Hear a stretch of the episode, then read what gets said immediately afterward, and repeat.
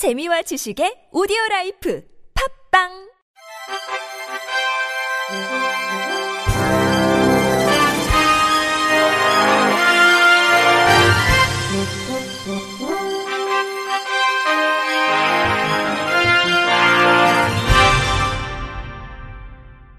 청취자 여러분 안녕하십니까? 1월 28일 화요일 KBS 뉴스입니다.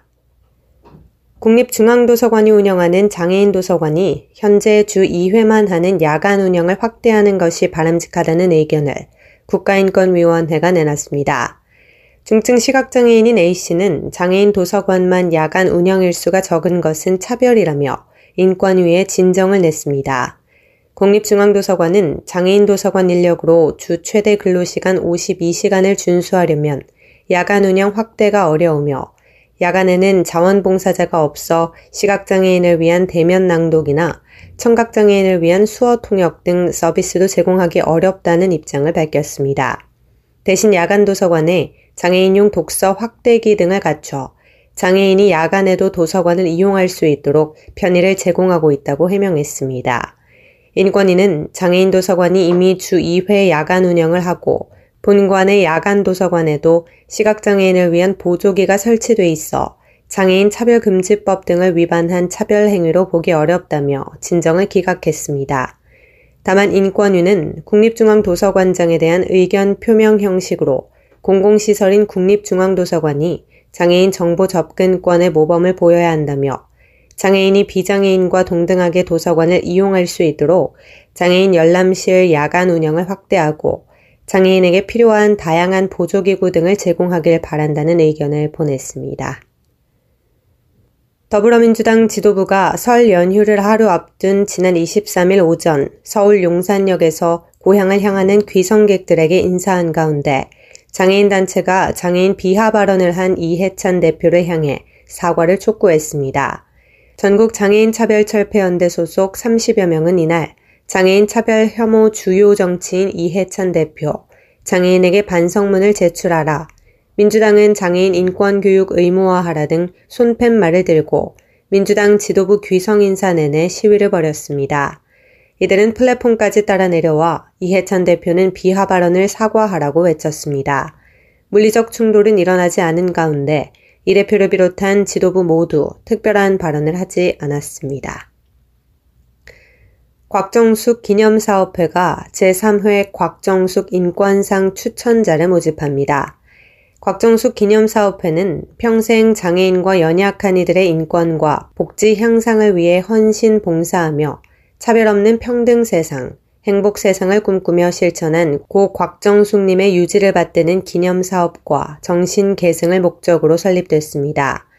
곽정숙 인권상 역대 수상자는 1회 장애인권법센터 김혜원 변호사, 2회 장애와 인권 발바닥 행동에 돌아갔습니다.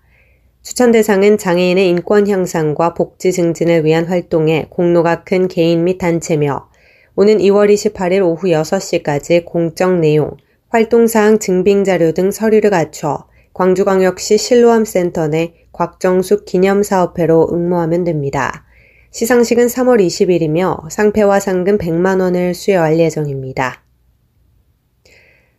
서울시는 청각장애인에게 수술과 검사비 등 1인당 최대 1,858만 원을 지원한다고 밝혔습니다. 서울에 거주하는 기준 중위소득 100%인의 청각장애인에게 인공 달팽이관 이식수술 전후 검사비, 수술비, 재활치료비, 인공 달팽이관 소모품 구입비 등을 지원하게 됩니다. 신규 이식 수술 비용은 의료기관이 수술 적격자로 진단한 사람 중 1965년 1월 1일 이후 출생자에게 지원됩니다. 재활 치료 비용은 2017년 1월 1일 이후 인공 달팽이관 이식 수술을 받은 사람이 지원받을 수 있으며 기초생활수급자와 차상위 계층이 우선 지원 대상이 됩니다. 지원 희망자는 다음 달 7일까지 주소지의 동주민센터로 신청하면 됩니다. 충북 청주시는 장애인 생활체육을 활성화하고 장애인의 사회 참여 기회를 확대하고자 올해 다양한 사업을 추진합니다. 시는 장애인 생활체육 동호인의 기량 향상과 교류를 확대하고자 론볼과 슐런 등 7개 종목의 대회를 열기로 했습니다. 생활체육 클럽 활성화를 위해서는 종목별 운동용 소모품 지원 등 9개 사업을 진행합니다. 장애인 축구 동호인을 위한 장애인 축구 교실을 운영하고 장애인의 체육 프로그램 참여를 위해 찾아가는 생활체육 서비스를 확대할 예정입니다. 이 밖에 장애인 단기 스포츠 체험 강좌 사업 확대와 청주시 장애인 스포츠센터 프로그램 운영으로 장애인의 생활체육을 더욱 활성화할 계획입니다. 부산 시민도서관이 오는 3월부터 12월까지 시각 발달장애인에게 독서 기회를 제공하기 위해 장애인 대면 낭독 및 정보 검색 프로그램을 운영합니다.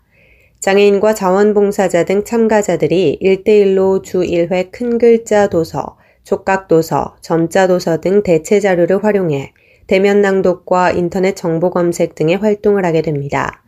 참가 희망자는 오는 9일까지 도서관을 방문하거나 전화로 신청하면 됩니다.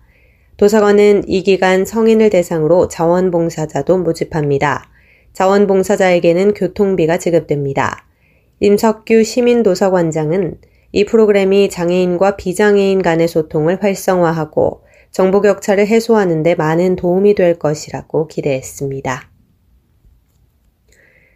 지난 26일 새벽 0시 25분쯤 인천시 옹진군 북도면 장봉리 해안에서 장애인 43살 A씨가 실종 9시간 만에 숨진 채 발견됐습니다.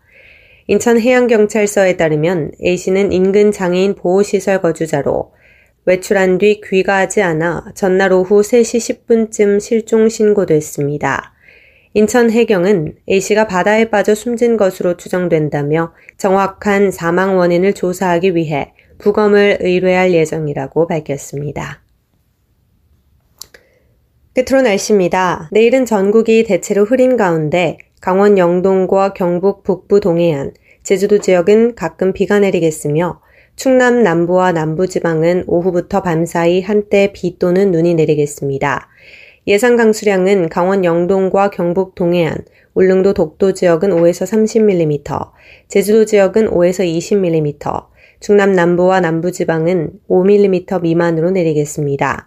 또한 예상 적설량은 강원 산지는 5에서 30cm, 경북 북동 산지, 제주도 산지, 울릉도 독도 지역은 1에서 5cm로 내리겠습니다. 모레까지 강원 산지에 많은 눈이 내려 쌓이는 곳이 있겠습니다.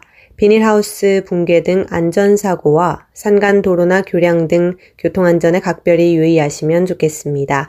내일 아침 최저기온은 영하 1도에서 영상 6도, 낮 최고기온은 6도에서 11도가 되겠습니다. 바다의 물결은 서해 앞바다 0.5에서 2m, 남해 앞바다 0.5에서 2.5m, 동해 앞바다 1.5에서 4m로 일겠습니다. 이상으로 1월 28일 화요일 KBIC 뉴스를 마칩니다. 지금까지 제작의 이창훈, 진행의 조소혜였습니다. 고맙습니다. KBIC